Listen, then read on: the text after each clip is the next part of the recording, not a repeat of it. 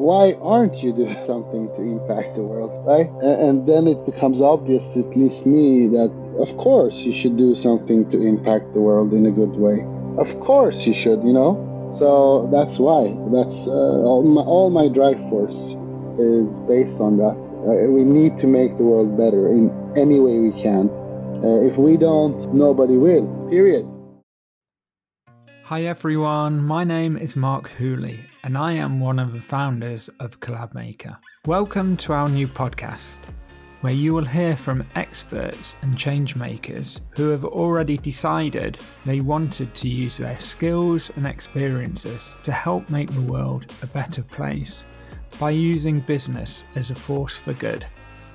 Our goal with the podcast is to provide you with lots of useful information and practical advice from real people who are already making positive difference for people and the planet. Hi, everyone, and welcome to the Club CollabMaker podcast. On today's show, we're going to be talking about how to turn an idea into a purpose driven business.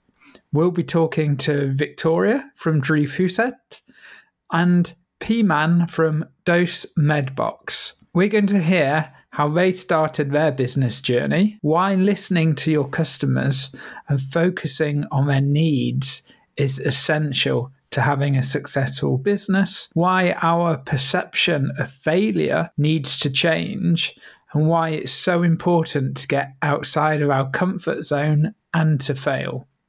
This show was recorded before the recent tragic events in Ukraine, which is why there's no mention. Our thoughts go to everyone in Ukraine. We'll continue on to the podcast now. So, hi, Victoria. Thank you uh, very much. Great to be, uh, being here. And Peiman. Yeah, thanks, Mark. It's great to be here. Great. So, if we start today's show, can you give me a bit of background about how you started your entrepreneurial journey? Well, I claim my beginning to be when I was 11.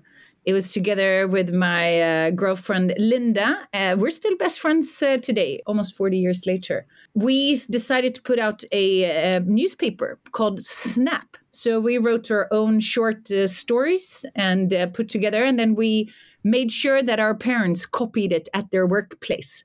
And uh, we assembled about 10 pages in every paper, and then we actually sold it to all our neighbors and friends and again made sure that our parents took it to their workplace. And half of the money half of the profit already when i was 11 went to the red cross went to a social good uh, purpose. So i've kept going since uh, then. So i'm almost uh, i'm closing in on uh, being an entrepreneur for more than uh, yeah it's more than 35 uh, years now. What attracted you to running a business at such a young age well, I think now that I now when I'm a, little older and I know my family history, I have it. I'm one of these entrepreneurs that have it in my blood uh, stream. And I'm also one of these uh, people that very early on in life, for as long as I can remember, so at least seven, five, seven years old, I've always wanted to make a difference somehow. I've uh, I've been I've been super curious, and I always when I was younger, I ran like clubs, like uh, secret societies, uh, organized people to do things. My friends, uh, my my dearest, oldest friends, they still remind me of this. So there, nobody was really surprised that I turned their clubs and secret, you know, associations into companies and business ideas. I see possibilities where other people see holes, and um, I see green where people see sand. So that's me seeing possibilities where other people see holes is really important. And it strikes me there could also be some really interesting stories in your secret societies. Well, I don't know if I can tell them, then they wouldn't be secrets anymore. but it's all. I think. Um, I think. I think everyone today should have a secret society. You should gather. You should gather your friends around if you have a common uh, interest in something and my non so secret association right now is Kulturtanterna in Gothenburg. It's all of us who love the culture activities. So it's like the culture aunties, and even men are welcome. Uh, but it's just an excuse um, to go out and go to the theater, go to shows, go and look at graffiti, but just to gather your friends to do something fun and and meet up and talk about it. It's just a damn excuse to have some fun. And Peiman, what were your first steps into the world of business?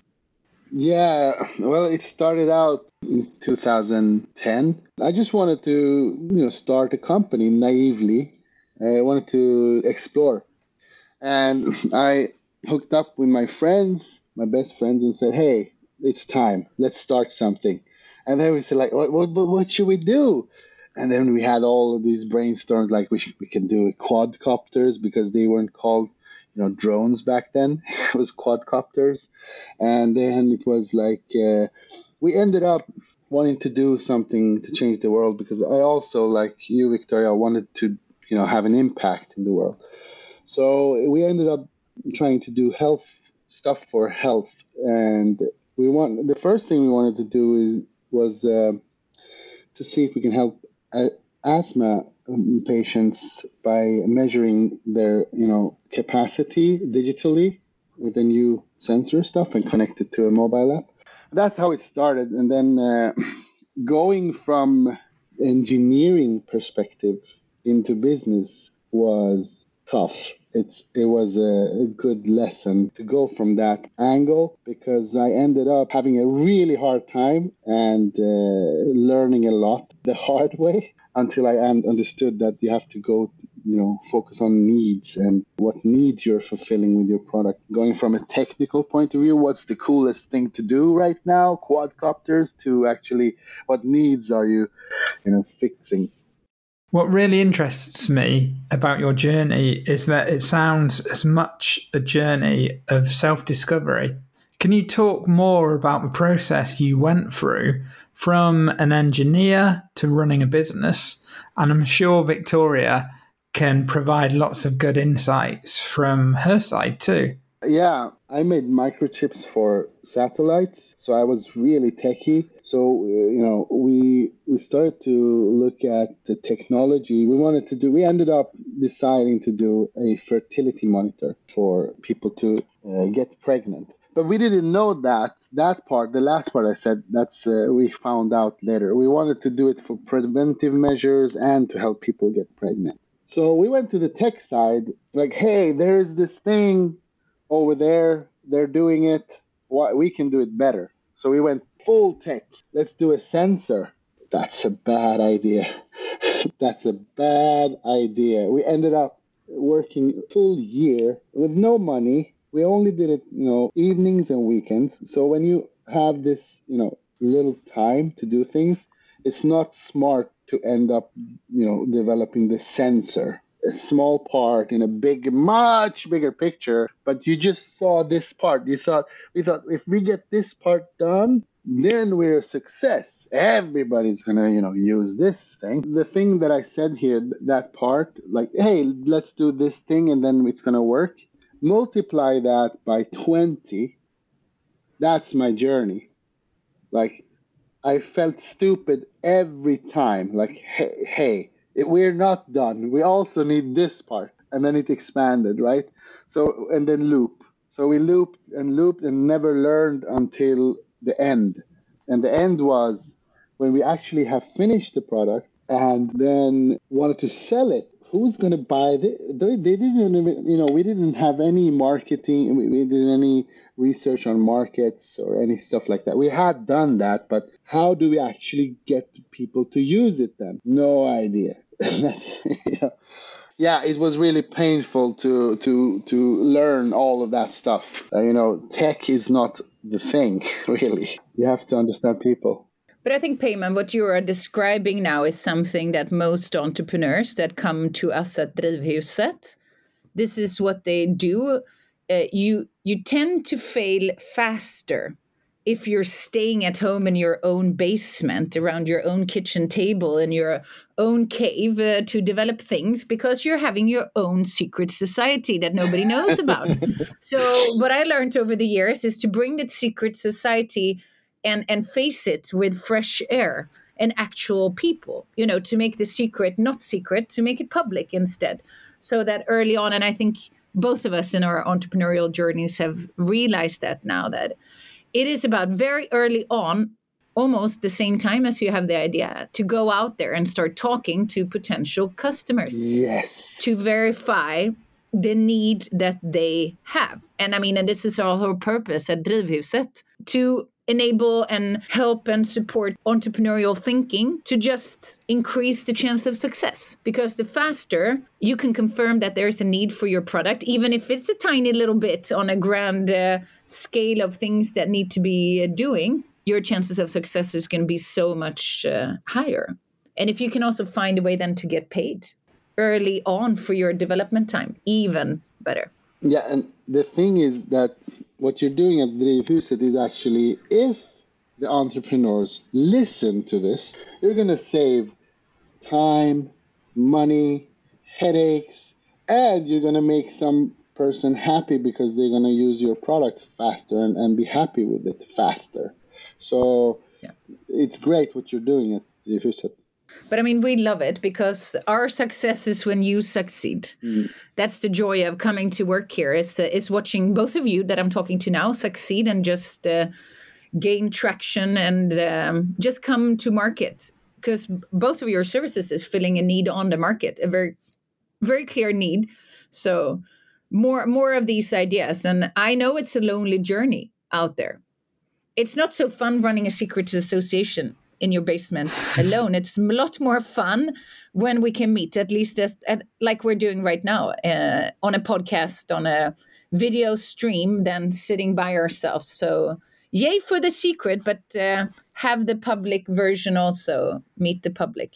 Oh, what strikes me when you're talking about speaking to customers and getting customer feedback as well is then those first customers can go and tell other people about how good your service or product is as well. So theoretically, you're solving some of the marketing problems Peiman talked about at the beginning as well. Absolutely. If you're asking the questions right, you are actually what you're doing. You're building a relationship. You know, you're adding on to your not secret, but uh, public society. So, where people have a relationship with you and want to continue having a conversation. And that's the beginning of a beautiful customer journey. If you're not speaking to your customers, why are you speaking to the other people? Because they're not going to give you the feedback you need, are they? Yeah, but you know, it's it's not that easy though, especially if you're technically driven. You don't many. I'm uh, I like to talk to people, but most of my colleagues tend to be you know a little more reserved and don't want to engage in, in contact with uh, uh, not everybody of course but there are a lot of technician hardcore technical people. So it's hard for me to tell them like hey you know you need to go and talk to people.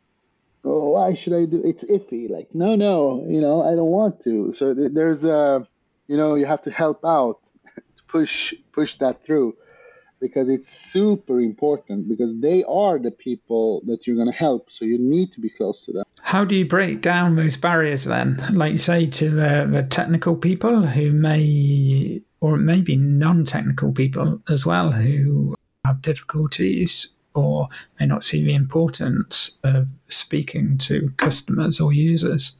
I, I push. I just push them uh, gently, but because uh, after a while, um, you know, we're all humans, so they see if their product is helping somebody, they get a kick out of it. So they continue to want to get that kick again. So it, it, it- gently nudge them towards that, the, the customers, and then it will sustain itself. Usually. Well, when uh, we started, I tell you, back in 2003, I was in charge of uh, sales then also. And uh, I actually convinced David, who refused, if he's listening now, David Fendrich, he refused to come uh, with me. He's, he's one of the, still today, one of the most uh, talented uh, system developers uh, within artificial intelligence that I have ever and probably will ever meet. But he was very hesitant in joining out. But because I came back with strange demands and wishes from clients, I said, well, then you please join me to a meeting. And you help me bring home the not so strange demands and wishes.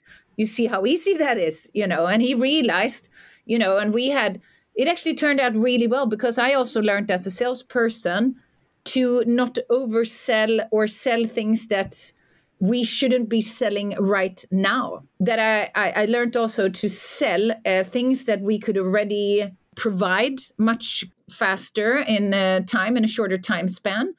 And I think David brought home to our other technical staff that it is he actually did enjoy himself. I don't know if he'll ever admit that, but um, I know that he works uh, today with 1050 with, with a lot more customers closer than he did in the beginning, in, in the beginning of the 2000s. So you can actually learn from each other, but it's exactly what you said, Peiman. When you see where the benefit goes, you know, when you can really see the people that really benefit, like I am benefiting from your uh, from your invention, the dose box. You know, I think any one of your staff that wants to speak to me, I will tell them over and over again. You know how much time and heartache. Uh, this uh, invention has saved in my life. So that's a good example. Peiman, how do you speak to your customers at the moment?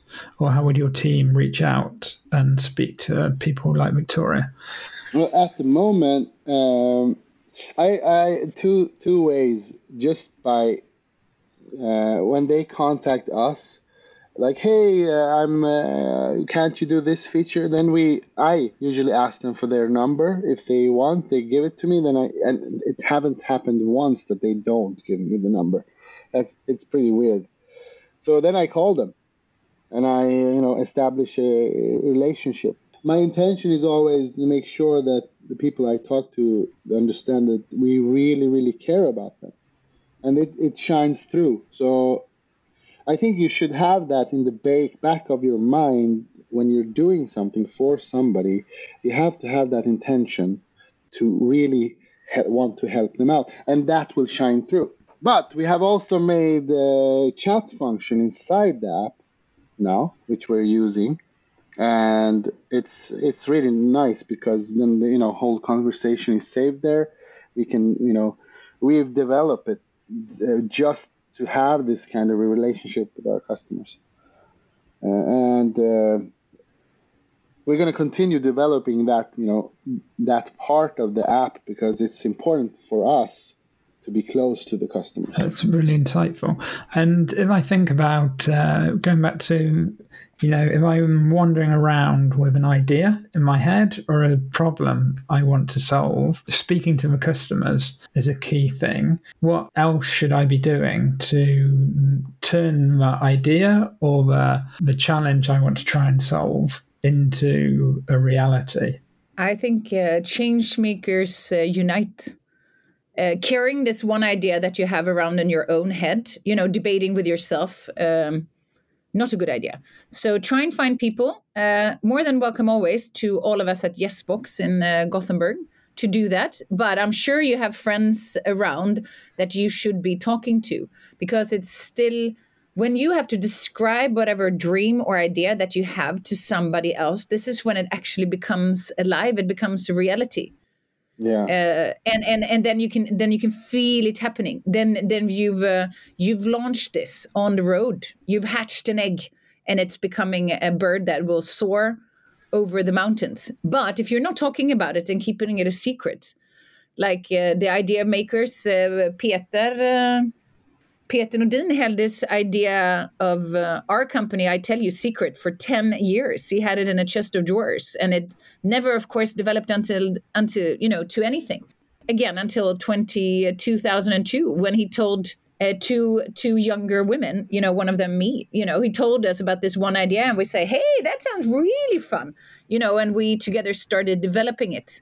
And it actually became a really good company in the end.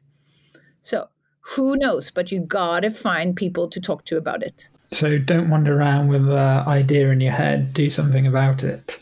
No, because ideas are not worth anything until you realize them. And this is another thing I've learned. I have very little respect for ideas because I, I myself can come up with ideas very easily. And Not a lot of people do, but I do. And I, even though I do that, the ideas aren't worth anything anything until you first try them out. And as you said, Victoria, if you don't tell anybody about it, then you're just, you know, keeping the treasure, that potential treasure. It's not a treasure unless you do.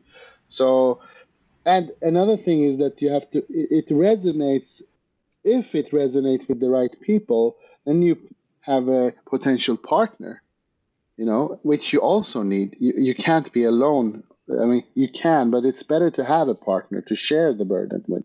I think sharing ideas is so important. Like you, I'm an ideas person, but an idea is worthless if it's just staying in your head or you don't do anything about it. If you have an idea, there is a big chance someone else in the world has also had that idea. So it's not as innovative as you really think. As soon as you get feedback, you can improve it and make it better and better. And it's only through speaking with customers can you make something that customers genuinely want. Why is purpose so important to you both? I'm a 100% uh, driven. Uh, I mean, I wake up in the morning because I believe, just uh, as uh, Drivhuset's mission is, uh, we believe that entrepreneurship is everyone's business and that we're all change makers. I also uh, personally I add on to that with that everything is possible. And and with these uh, three sentences, my day for the rest of my life is formed because everything I ever want to do fits within these uh, three sentences. And if it doesn't, I'm not doing it. So even when it's raining or storming or things have not gone my way, these three sentences get me out of bed and they get me in a good mood. And I've learned uh, one more really clever thing. I mean, it's to write down things that you are grateful for. Based on this, write down every morning three to five things that you're grateful for. And if you're not smiling then. Yes, that is something everyone should do. If nothing else, after listening, do this straight away. I listened to a podcast recently, and the guest was saying that every morning, everyone should high five themselves in the mirror because it gives you a chance to like yourself and high fiving anyone releases endorphins. So, why would anyone not want to do that? Yeah, definitely. And uh, why is it making an impact or purpose so important to you, Peiman? So, I, let, let's uh, flip the question why aren't you do, doing something to impact the world right? And, then it becomes obvious at least me that of course you should do something to impact the world in a good way. Of course you should you know? So that's why. That's uh, all, my, all my drive force is based on that. Uh, we need to make the world better in any way we can. Uh, if we don't nobody will period I completely agree. Like, why would you, anyone not want to make the world a better place? Mm-hmm. One of the things you mentioned earlier was you, you realized when you'd failed or you know you needed to stop. What told you? You'd failed match it failure may be a wrong word but you know no no failure is the exactly right word because you need to fail and you need to fail fast. That's the whole thing. You, you have to mature. Entrepreneurship it's a, is a maturing game if you don't go through the steps of maturing, then you're not going to be an entrepreneur. You're going to, you know, give up. You have you have already given up during that uh, period. If you so so just as a, an example, I had two other partners started the business with me, and you know we ended up. Uh, I ended up buying their shares. We're still best friends, which is rare, I think. But they said to me that if we hadn't done this journey, we uh, one of them is a CEO for a smaller company, and the other one is CTO for a bigger company. They wouldn't be in those positions. So the whole this is the maturity thing I'm talking about, and you need to fail. You need to cry. You need to have this, you know, hard, you know, stuff through your heart to become a better entrepreneur. So the failure part is pretty hard to miss because when you are, for instance, you have a finished product and you want to sell it, nobody's buying it. You have failed. It's like it hits you in the head pretty quickly. You have to go through that. Failing is a clear mark. This was not the road now. Yeah. And failing is a good. Uh, it's a good way to uh, to stop you, to pause you. You know, to make you think Yes. Swedes, I think, in in particular, I must say, are very afraid of these harsh feelings of being angry and disappointed. And uh, I think a lot of people in the world are really afraid of uh, crying. And I think and I think we should just do lots more of that. Lots, lots, uh, lots more of it. I've done all of it. Check. I've had a bankruptcy. I've failed miserably at uh, projects in uh, in Morocco where I had invested all my heart in building this uh, well with a whole village. You know, the school building would have been better. They would have had uh, better, you know, the children could have had toilets. They could have had running water for school lunch. You know, we had engaged all of the community, but we just simply failed. To this day, I will never know exactly why. I will have, but it's like you said also, this makes you better because the next day, or even the day after, even if you just take a day to be really pissed, you're going to be so eager to go again because you know you're in it for the rush of actually finding a solution to the whole to the problem. And when you go again you carry the failure as your wisdom. You know that becomes your parachute. That because uh, becomes you know you're saving you're saving everything. If i would have had that you know i probably would have died in the sahara you know out of stubbornness. Instead i had to in part fail again and just say goodbye to the sahara and come back to gothenburg up to this day, it still feels like a big failure of not being able to stay. But come on, we had the pandemic and we had many things politically and otherwise, you know, working against us there and me being a woman.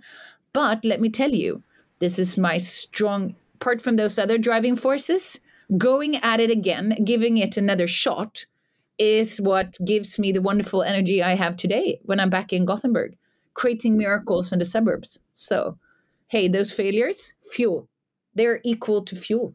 Yeah, and if you don't fail, you need to also know if you're really an entrepreneur or not, because it's not for everybody either. Because you have to really do it again and again and again. You have to be, you know, at it again and fail again and again. I'm still failing today, all the time. So if you're not that kind of person that can take that kind of, you know, blow to your self-esteem, to your, you know, person, to everybody around you, to your family, to your children, then you, you, you cannot be an entrepreneur. But I think that everybody should try it. You maybe surprise yourself. Is there a perception problem we have with failing then? Because actually, I completely agree with what you both say. Like, you become stronger and a better person by failing. If I look back on what I've personally, my growth journey in the past two years, is probably I've learned more than probably 10 years previously. But there's a natural aversion in society when failing. Whereas if we look at all the massive challenges the world is facing, we have to try, fail, adapt, learn, and just embrace failing rather than, you know, be scared of failing. Right on. I think we just need a. I need to. I think we need to just wear different glasses. I mean, I'm wearing glasses, so with this, uh, if we can, if we can send people with one thing today, is to just wear different glasses. Where failing is one of your driving forces because failing is just again like what i said before is proven not that road today it could actually work tomorrow again but maybe you need to wear red socks instead of green tomorrow you know or you need to dance along the path instead of walk we don't know but failing is not a bad word it's something that will happen it's like you said Peiman it is just part of uh, life and if you think about it we all fail every day at something yeah so it's just about changing the perception of that word. It's it's not a bad word. It's a driving force. The findings we'll get from failing will enable us to tread a better path in the future. And this also makes us human because no human is perfect. Failing makes that that's just a constant proof that we're human. Yeah, I agree totally. Yeah, I couldn't agree more. Talking about developing ideas and speaking to your first customers, one of the challenges uh, you mentioned earlier, Peiman, was actually getting, you know, you do all this work and then you find out, whoa, we don't have any customers. And I know, you know, you've got a really impressive sales background, Victoria. So how do, how do you get, or what recommendations do you have for people in order to get first customers? just go into looking to your first client knowing this is going to be the toughest one but also the most uh, fun you'll have because the joy you will feel when you have a conversation and find out the needs and solve a problem for that first person client company organization uh, the thrill you get there you know the the adrenaline boost is fantastic it's fantastic uh, but really try and listen in i try to encourage how to get the first client is by really listening you need to drop your ego completely. You need to drop that you think that you know what it is that you're going to offer because you don't.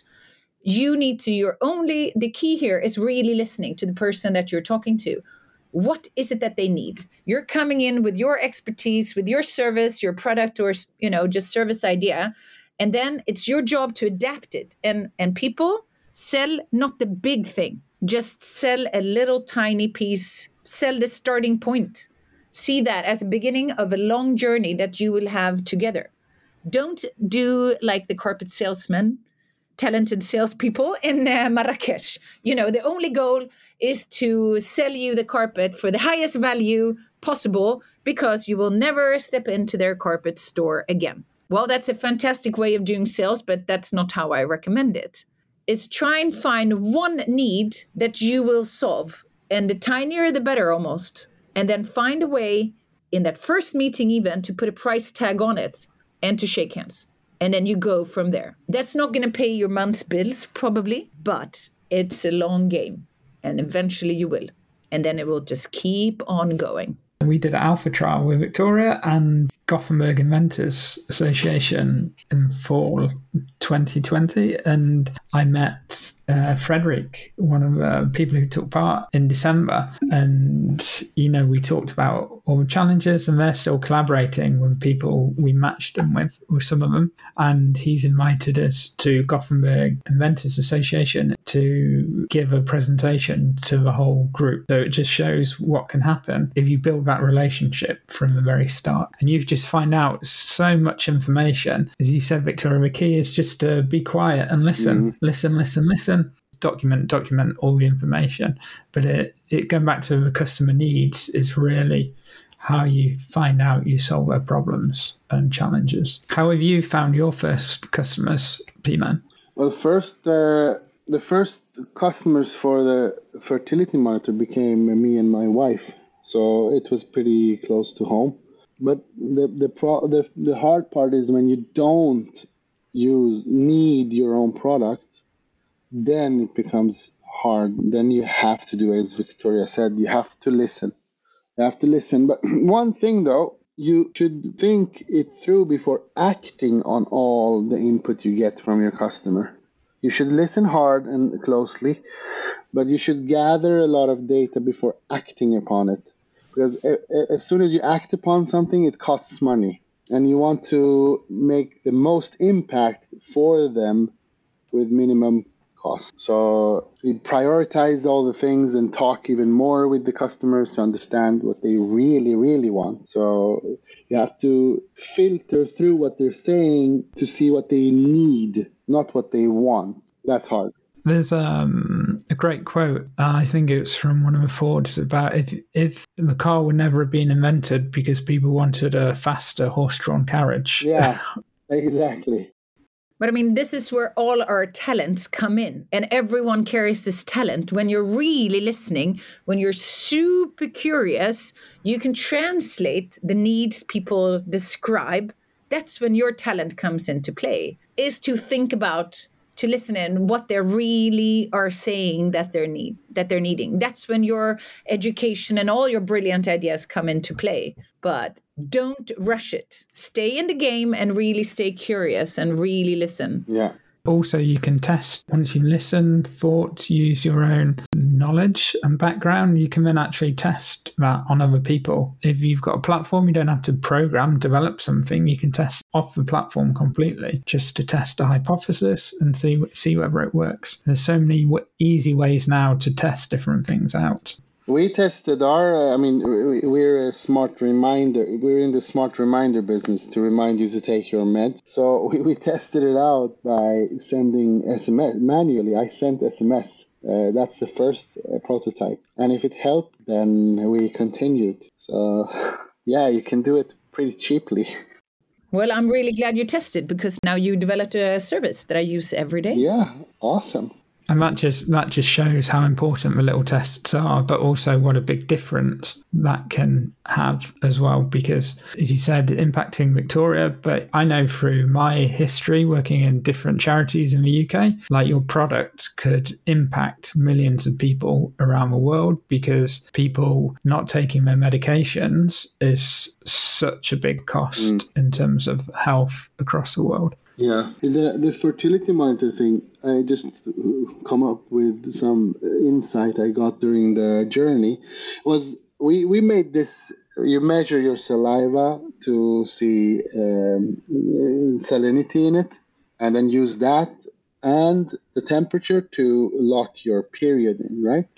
Yeah, that was really cool and helpful. But we ended up finding out that the couples that are trying to get pregnant have psychological problems because it's really hard pressure to not get pregnant every month for a year, for two years, right? And the man in the relationship didn't understand the woman because of the you know all the different things. So we uh, we ended up wanting to do totally different thing. We wanted to do an app to help you with this psychological stuff, to help the the male person support the female to understand their body etc etc and that would help a lot more than the device we made so you know this is what we ended up with understanding by, by, by, failing. This brings us nicely to something I wanted to talk about, and that's pivoting. Did you pivot that idea? And if you're running a business, when do you know when to pivot? You pivot when you see that the evidence is pointing to something else than that you're doing right now. That's what happened in our case when we started to do interviews for the first time with our customers. Then we're like oh we should focus on this thing. But the, the problem was uh, um, we had spent so much money and time already so we didn't have the energy left to pivot. So we just stopped the project and, and started another thing the, this med, Medbox thing instead and took all of what we learned from that and put it in. But you pivot when you actually see that you're doing something that nobody really. I mean, if you do this little thing instead, you impact a lot more. Then you pivot. Exactly, and I don't think enough people are pivoting because if you if you know you're not going in a direction where you have flow, you're not going in a good uh, direction. Sometimes, yeah, you shouldn't give up, uh, but you will know when you found uh, the gold, you know, and then you keep digging for the gold. You know, if it's too difficult, it's time to pivot to just try it another way. It's not failing, or even if it's failing, it's just trying it some some way different. Mm. Then, how does someone distinguish between a need to pivot and a low point in the entrepreneurial roller coaster journey? They're usually coincide. Usually in my in my experience. When I've been in a low point, it's because I don't understand my customer well enough. Usually, but I mean, a lot of other things can uh, affect you to a low point. I mean, if it's an so so what you need to do to answer your question is to have data that supports what, what you're saying. So, for instance, do you know enough about your customer to know what you're doing is the correct thing? Because you can be uh, really depressed because you don't have any money or get any investment. That's another thing. But if you really, so, so you have to have data that backs that up all the time. But life is a roller coaster thinking it's just going to be a s- smooth ride. Oh no, yeah, no, no, no, no, no, But that that's it. Uh, but on the again, what we talked about uh, having your driving forces. Uh, I've, I've, many times I've told the example when I worked in the, the Sahara Desert in Morocco. I had a favorite album in my phone. So I had these uh, 10, 20 photos of great things. One photo where I had just, uh, you know, we're celebrating a well that we built and just holding a goat or whatever. But I had 10, 20 really good uh, photos that reminded me of the small and big accomplishments that my team had, uh, you know, experienced together. So on the really shitty days, you know, in dealing with the commune or lots of no's or sandstorm, whatever it was, you know, you bring up this album and you remind yourself of the why, you know, you remind yourself of why you're getting out of bed, you know. and uh, I mean, I had the great fortune to be there and uh, just with our talented team to save the life of one little girl that was 11. And when you've done that, uh, I think you're flying for the rest of your life. It shows a hugely positive impact and why your why is so important. If you were starting a new business tomorrow, what would you do differently? Get customers right away from day zero. It's funny because we just discussed this also over lunch. And I think if I would, I mean, I am writing a book right now. Uh, so, but if I started a company today, I, I would say what Peiman uh, said. You know, I would I would know there would be clients, so I would be doing a lot of uh, research uh, and have a lot of talks first, so that I would already have a, a contract that I knew would fuel the beginning. Absolutely. I think we've come to this stage in uh, in uh, life uh, so that we know, you know, that's just a skill you get. I've done. I'll probably regret this, but I've done so many crazy things in my life that uh, there's super crazy jumping off uh, bridges without knowing what's underneath. Maybe that time in my life is no more, but I'll keep exploring, but I'll just be tiny bit wiser this time I make sure I have uh, the security in a good backpack or a good parachute when I go. So there we go. Excellent. You talked about earlier about making sure you've got different skills. How did you w- realize what skills you needed in the businesses you started? Yeah. The funny part with entrepreneurship is you I think I think you need to know a little bit about all the stuff in in your company to be able to detect bullshit and uh, save money and to make to you know because your company is going to need that especially when it's young. So that's why it's also important to if you want to try this out just do it right away because you need to learn a lot of stuff and it's good to start as soon as you can so you can go through the full cycle and fail because then you have learned a lot. Basically you need to know uh, marketing you need to understand customers how to interview customers in, in other words shut up and listen a lot. And then uh, you need to know a little bit about design a little bit about tech a little bit about sales economy how to run a business economy wise and stuff. And and you have you don't have to know everything at once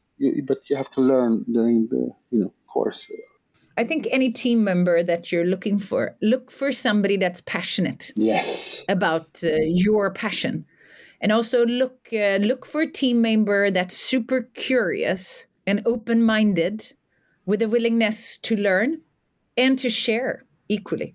I think uh, I think the future is ahead of all of us. So we, of course, uh, bring in uh, whatever talents and skills and educational, you know, wisdom that we have. But please remember, but the future of your team member is just that. In the future, you form it together. So just really look at somebody's potential. I urge people always to look at the potential, and it really it comes with a mindset if you're driven by passion for the same thing, a lot becomes easier. It's like my mom said in, uh, when we built a well in the Sahara Desert. Hello, Victoria. Did you? I didn't even know you knew anything about it. Hello, mom. YouTube. And I had wise friends because I was super curious that could guide us and help us around the world. So you can be whatever you want simply by passion and curiosity. It's so easy to connect with people all over the world now, too. What gives you both hope for the future? People like Victoria gives me hope. Thank you. I my hope comes every day when I meet uh, entrepreneurs and people. Like I had a conversation with a woman from Sri Lanka this morning, and just by having a conversation, really listening to her and giving her clues like we all can give each other, and putting a smile on her face and the realization that she could do it. That brings me hope. And in my job, I meet so many talented change makers. There's so much hope out there. Uh, so many people with fantastic ideas, like both yourselves, also. You know, both of your ideas is breaking, you know, making the world a tiny bit better in its own self. And if we really look and have a conversation with people, it's all around, it's right there. So the world is a beautiful place and it belongs to all of us. So let's just keep listening and smiling. Here we go. Thank you so much. If you've got one key takeaway, that to me is probably the perfect key takeaway. But if you've got one key takeaway for listeners from today, what would it be? Don't be afraid. Just do it. Everything is possible. I'm right there. Just do it. Excellent. Thank you so much, both of you. Thank you for having us. Shukran bisef. Kitos palion. So, what were your key takeaways from today? For me, it's really to embrace failure, how close all the team should be to your customers, and to get paying customers from the very beginning. Thank you so much for listening to today's show. If you enjoyed today's podcast, please do share on social media and with your family and friends. Please do subscribe to the podcast, and I look forward to seeing you soon. Thank you.